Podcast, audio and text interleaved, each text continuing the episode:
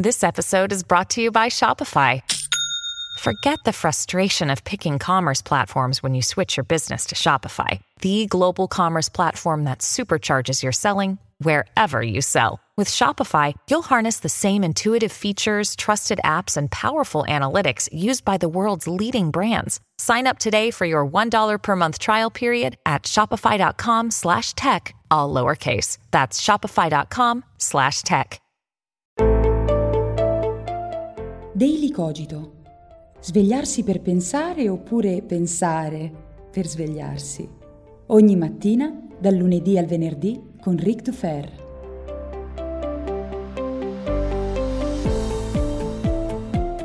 Ciao a tutti, questo è come ogni mattina Daily Cogito e io sono sempre Ric Dufer. Spero che vi siate ben riposati e ben svegliati perché i vostri neuroni mi servono belli freschi e attenti. Infatti quest'oggi parliamo di complotti, parliamo di informazione, di modelli e mentalità. Parliamo di Strasburgo, ma non parliamo dell'attentato in sé per sé, quanto piuttosto della lettura lettura dell'attentato.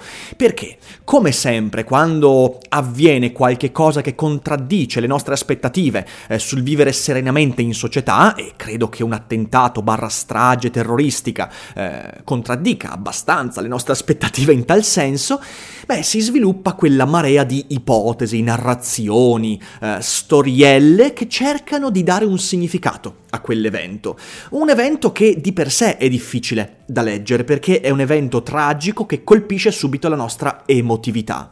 Allora, in questo senso, cioè nell'approcciare a un avvenimento del genere, lo ripeto, non voglio entrare nel merito eh, dell'avvenimento, uno perché non ne ho le competenze, due perché eh, esula dal mio campo di analisi e ci sono persone molto più esperte di me. Sotto magari vi linko un paio di, eh, di, di fonti da cui informarvi un po' meglio su, sui fatti per come si sono svolti. Il problema vero in questo ambito è l'applicazione di un modello prestabilito di interpretazione. Perché? Allora, parliamo, partiamo da questa cosa, partiamo, beh, partiamo da un consiglio di lettura, cioè da dove io traggo questo tipo di interpretazione su che cos'è il complottista, perché funziona in un certo modo e come è costruita questa mentalità. Leggetevi Menti sospettose di Rob Brotherton, anche questo lo trovate linkato sotto se ascoltate il podcast su Spotify, su iTunes, dove non si possono cliccare i link, potete scrivermi in privato e io vi invierò il link. E il miglior mezzo è Instagram perché lì di solito rispondo quasi sempre. Comunque, chi è il complottista? Allora, il complottista non è colui che crede ad eventuali complotti ma è colui che applica a priori un modello a qualsiasi fenomeno. Ora, io credo sia stupido, tanto quanto essere sempre complottisti, il presupporre che non esistano complotti. I complotti esistono, ci sono, ci sono persone di potere che ordiscono trame alle spalle di chi dovrebbe avere le informazioni giuste per interpretare la realtà. E questo l'abbiamo visto costantemente. Possiamo dire che è stato un complotto eh, l'attacco, scusatemi, l'attacco in Iraq nel 2003? Sì, perché sono state date delle informazioni sbagliate sulle armi di distruzione di massa, quindi sicuramente c'è la possibilità di individuare nella realtà alcuni complotti. E con Strasburgo io non posso escludere a priori che esistano delle trame ordite, esistano dei disegni prestabiliti, eh, dei piani malefici che vogliono raggirare l'opinione pubblica e, eh, e tutto quanto. Questo io non lo posso escludere, credo che chi escluda a priori questo tipo di possibilità beh, fondamentalmente sta cadendo dalla parte opposta della barricata rispetto a chi vede i complotti ovunque. Ecco allora chi è il complottista, perché mentre la persona intelligente è uno che dice so che questi complotti potrebbero esserci, cerco di eventualmente individuare alcuni pattern, alcuni segnali e perché no, farmi un'idea su quello che potrebbe esserci dietro a un avvenimento.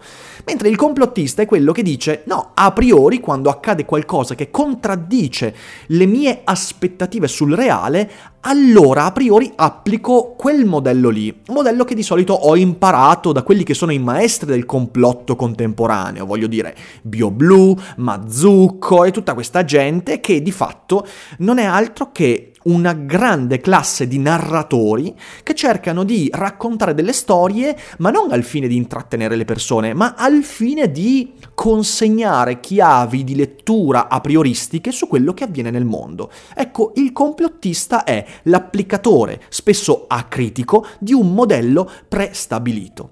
Ora, Strasburgo come è successo con Nizza, come è successo con, con, tutti gli avvenimenti di questo tipo e ovviamente con la madre eh, delle, delle, teorie del complotto quando avvenne, diciamo così, lo schianto, il doppio schianto dell'11 settembre.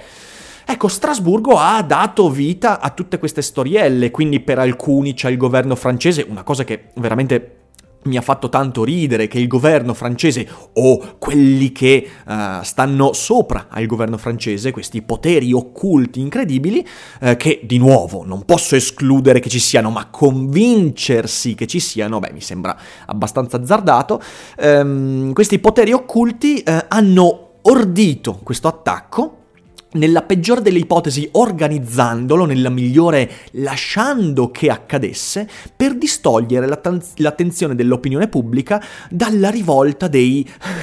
mi fa tanto ridere ragazzi, eh, scusate non, posso farci nulla, dei eh, gilet gialli, quindi questi, questi gilet jaune che stanno mettendo a ferro e fuoco Parigi e stanno cambiando il mondo e ovviamente queste grandi oligarchie non vogliono che il mondo cambia, quindi fanno dei morti innocenti in giro per le strade per distogliere l'attenzione pubblica pubblica. Ora, questa è una delle narrazioni che si sono sviluppate, ma in realtà eh, ce ne sono tante altre, e mm, e io credo, di nuovo, che siano ipotesi, da un certo punto di vista, anche narrativamente stimolanti, perché a me piace pensare che i governanti siano molto più cattivi di quello che appaiono eh, e di quello che effettivamente sono. Ma nella mia ipotesi, in realtà, i governanti sono semplicemente molto più stupidi di come sembra. Ma non perdiamoci in queste chiacchiere. Eh, sono quattro i punti che hanno permesso a una certa classe di narratori del complotto di appigliarsi all'evento di Strasburgo per dire guardate che ci vogliono fottere. E i quattro punti sono i seguenti, poi ce ne sono tanti altri, ma i quattro principali sono questi. Primo, le informazioni lacunose che vengono date, a volte addirittura contraddittorie, sia fra mezzi stampa che... Ehm, mezzi di informazione ufficiali del governo, delle autorità, eccetera, eccetera. C'è confusione nella, nella circolazione delle informazioni, alcuni dicevano che l'attentatore era una persona, poi era un'altra, che era di una nazionalità e poi era un'altra, alcuni prima dicevano che non era dell'ISIS, poi l'ISIS ha come sempre rivendicato, ma ormai l'ISIS rivendica anche quando mi cade la tazza di cioccolata per terra e faccio un disastro in giro per casa, l'ISIS rivendica la cioccolata versata di Eric Dufer, e poi dicono di nuovo che in realtà non è un attentatore dell'ISIS, eccetera, eccetera, eccetera. Quindi informazioni, diciamo così, lacunose. Secondo punto, le falle nella sicurezza, perché questa persona, di cui non ricordo tra l'altro il nome, quindi eh, insomma eh, penso sia un individuo dimenticabilissimo sotto certi punti di vista, e le falle nella sicurezza, perché questa persona è riuscita a passare controlli anche se a quanto pare era stato fermato, addirittura arrestato qualche ora prima. È riuscito a passare dei controlli con una pistola, con un coltello, ora anche lì nelle fonti che vado ad allegare potrete farvi una idea molto più chiara di quello che mh, sto dicendo dicendo.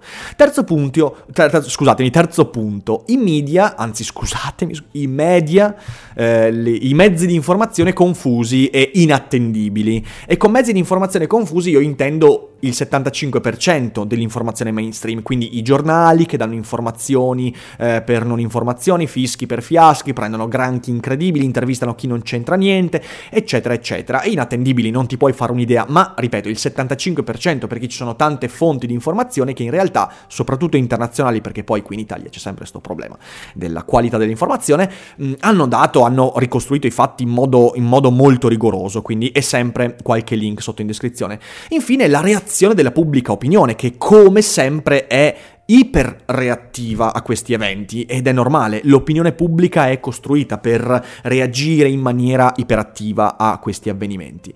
Ecco, di fronte a questi quattro punti ci sono due atteggiamenti. Il primo atteggiamento è quello del complottista, eh, il secondo è quello del non complottista.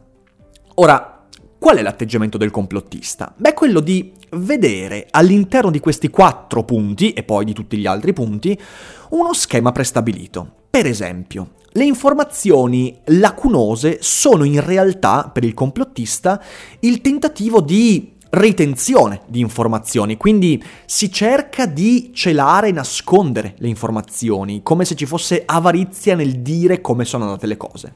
Potrebbe essere, potrebbe non essere, certo che potrebbe essere, ma di nuovo è un presupposto. Le falle nella sicurezza, questa è quella che mi diverte di più. Perché? Perché solitamente il complottista ehm, ha un atteggiamento di iper, eh, ipervalutazione di quelli che sono i suoi nemici. Eh, ho fatto il gesto delle virgolette anche se non potete vedermi. Eh, in che senso? Nel senso che il complottista non si rende conto del fatto che eh, molto spesso la gendarmerie, la polizia di Stato, ma persino l'esercito e spesso anche i servizi segreti, fanno delle cazzate immani. Perché? Perché sono inefficienti, sono inefficienti come qualsiasi organizzazione eh, pubblica, statale, sono inefficienti, questo lo vediamo sempre. A me fa tanto ridere quando eh, ci sono degli errori nella sicurezza e si attribuisce quell'errore a una volontà, ma quante volte la pubblica sicurezza, quante volte i servizi segreti, e qui in Italia voglio dire, basta andare a guardare il caso Regeni e tante altre cose, quante volte servizi segreti, pubblica sicurezza, polizia, fanno delle cazzate immani. Perché? Perché, lo ribadisco, sono sistemi inefficienti, burocratizzati, sclerotizzati, in cui spesso ti trovi di fronte anche a persone poco preparate a certi avvenimenti e quando ti trovi le persone preparate a volte succede che la burocrazia blocca un'azione, quindi potrebbe tranquillamente essere che qualcuno abbia individuato, avuto il sospetto dell'identità di questo, ma le procedure in questo senso sono sempre problematiche, oppure, oppure semplicemente non c'era preparazione di fronte a un evento del genere, capita sempre. E con buona pace dei complottisti internazionali, è quello che è accaduto più o meno anche con l'11 settembre, perché ci sono i documenti a parlare del fatto che effettivamente il fatto, uno dei punti cardine della narrazione complottista delle, eh, dell'avve- dell'avvenimento delle Torri Gemelle, eh, è che non sono arrivati i caccia ad abbattere gli aerei, ci sono i documenti che dimostrano il perché, è stata proprio inefficienza, mancanza di comunicazione, che certo in un, mo- un certo momento è diventata quasi più palese rispetto ad altre, altri, altri casi ma noi ce ne siamo accorti solo perché in quel giorno lì è accaduto quell'avvenimento. Fidatevi, in qualsiasi altro giorno prima di quell'avvenimento facevano esattamente gli stessi errori, solo che lì sono emersi. Quindi, le falle nella sicurezza come atto di volontà di far accadere qualcosa, veramente è una roba che mi fa tanto ridere, anche perché poi la gendarmerie è composta di poliziotti che sono sono persone normali, non sono mica affiliati a un potere particolare, è gente che ha famiglia, che fa... Ora, ma veramente voi pensate che questi poliziotti abbiano ricevuto l'ordine di far passare un terrorista? Ma cos'è il complotto di mezza umanità a questo punto? Vabbè, veramente cose incredibili. Infine la reazione della pubblica opinione. Lo ripeto, la reazione della pubblica opinione è sempre una iperreazione, sempre, ma ciò non significa che alle spalle di quella reazione ci sia un pilotaggio, ci sia una volontà. È di natura così l'opinione pubblica che reagisce. Cioè non è che perché allora c'è un certo tipo di reazione significa che c'è un disegno dei mass media che vogliono creare terrore, eccetera, eccetera. Quando qualcuno muore in una piazza europea per qualcuno che spara, che questo sia Bin Laden o sia Pinco Palla impazzito per troppo metadone, ragazzi, tutti quanti impazziranno sempre e non serve un giornale per far impazzire la gente quando accade qualcosa di questo tipo. Ecco, quindi il complottista vede un fil rouge in queste cose. Il fil rouge è il messaggio nascosto dietro avvenimenti che di per sé però non hanno un reale significato. E allora ecco il secondo atteggiamento, quello del non complottista, quello dello scettico e questa cosa la dico, i complottisti di solito amano, definirsi, amano definirsi scettici, ma sono l'esatto opposto dello scetticismo. Perché? Perché hanno un modello prestabilito e qualsiasi avvenimento loro lo leggono in quel modo lì, che è l'esatto opposto dello scetticismo. Ma questo è un altro discorso che abbiamo trattato qualche episodio fa, un paio di settimane fa. Ecco, il non complottista si accorge di queste cose. Non è che nega queste, questi fatti, non è che nega che le informazioni siano lacunose, ma sa che è più probabile che le informazioni siano lacunose perché ci sono giornalisti di merda e portavoce di merda. Lo vede che ci, sono, che ci sono state falle nella sicurezza, ma sa anche vedere che in qualsiasi ambito la sicurezza pubblica è lacunosa e in momenti di emergenza emerge in maniera ancora più forte quella lacuna, ma ciò non significa che in quel momento l'efficienza che è la regola diventa l'eccezione dell'inefficienza. Non è così, sono sempre inefficienti le polizie, è strutturalmente così. Quindi eh, il non complottista dice sì, falle nella sicurezza, ma stai tranquillo che se noi andiamo ad analizzare come si sono comportati in un altro ambito di minore emergenza, troveremo gli stessi autismi dal punto di vista delle procedure. E quindi eh, non c'è nessun fil rouge.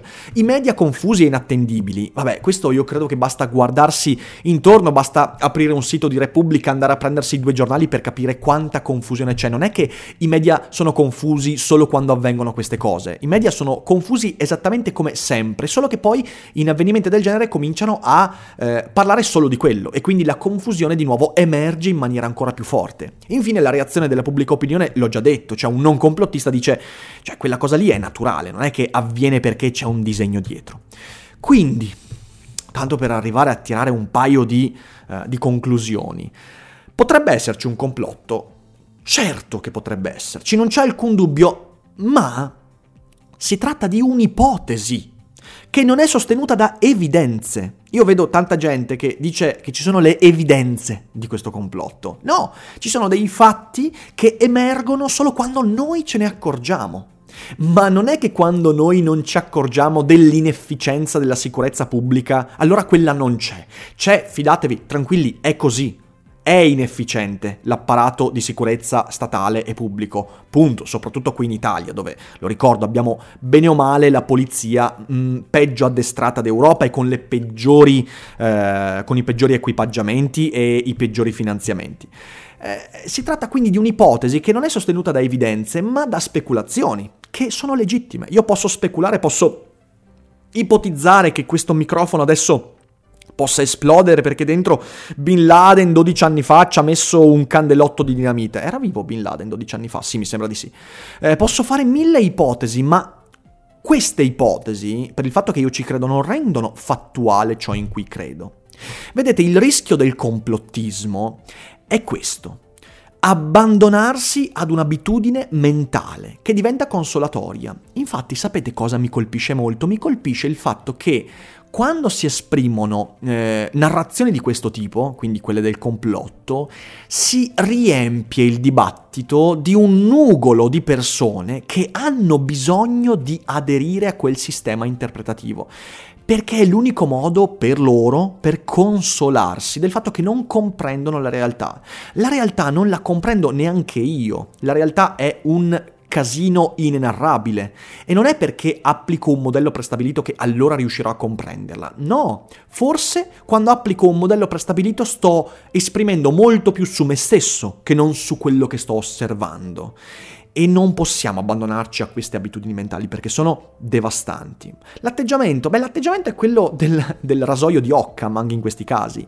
Spesso la spiegazione più semplice è quella vera. E certo questo non esclude che in alcuni casi la spiegazione complessa, quella della, della, narrazione complottista, eccetera, eccetera, sia effettivamente reale.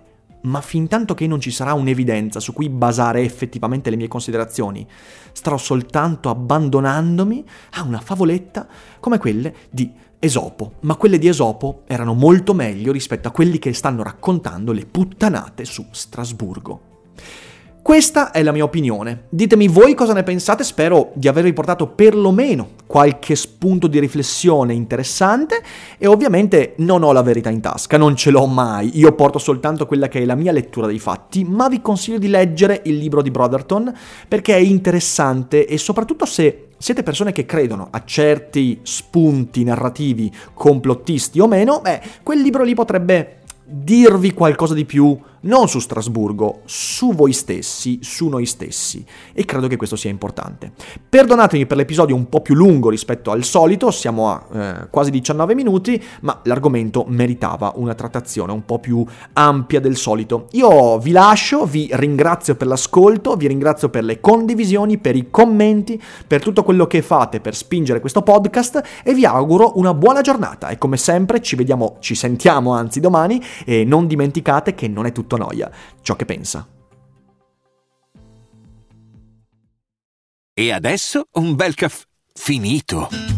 Perché rischiare di rimanere senza caffè quando puoi abbonarti a Caffè Borbone? Prezzi vantaggiosi, costi di spedizione inclusi, tante possibilità di personalizzazione e l'abbonamento lo sospendi quando vuoi. Decidi tu la frequenza, la qualità, scegli tra le cialde e capsule compatibili e crea il tuo mix di gusti e miscele. Mai più senza caffè con l'abbonamento Caffè Borbone. Tutte le info su caffèborbone.com.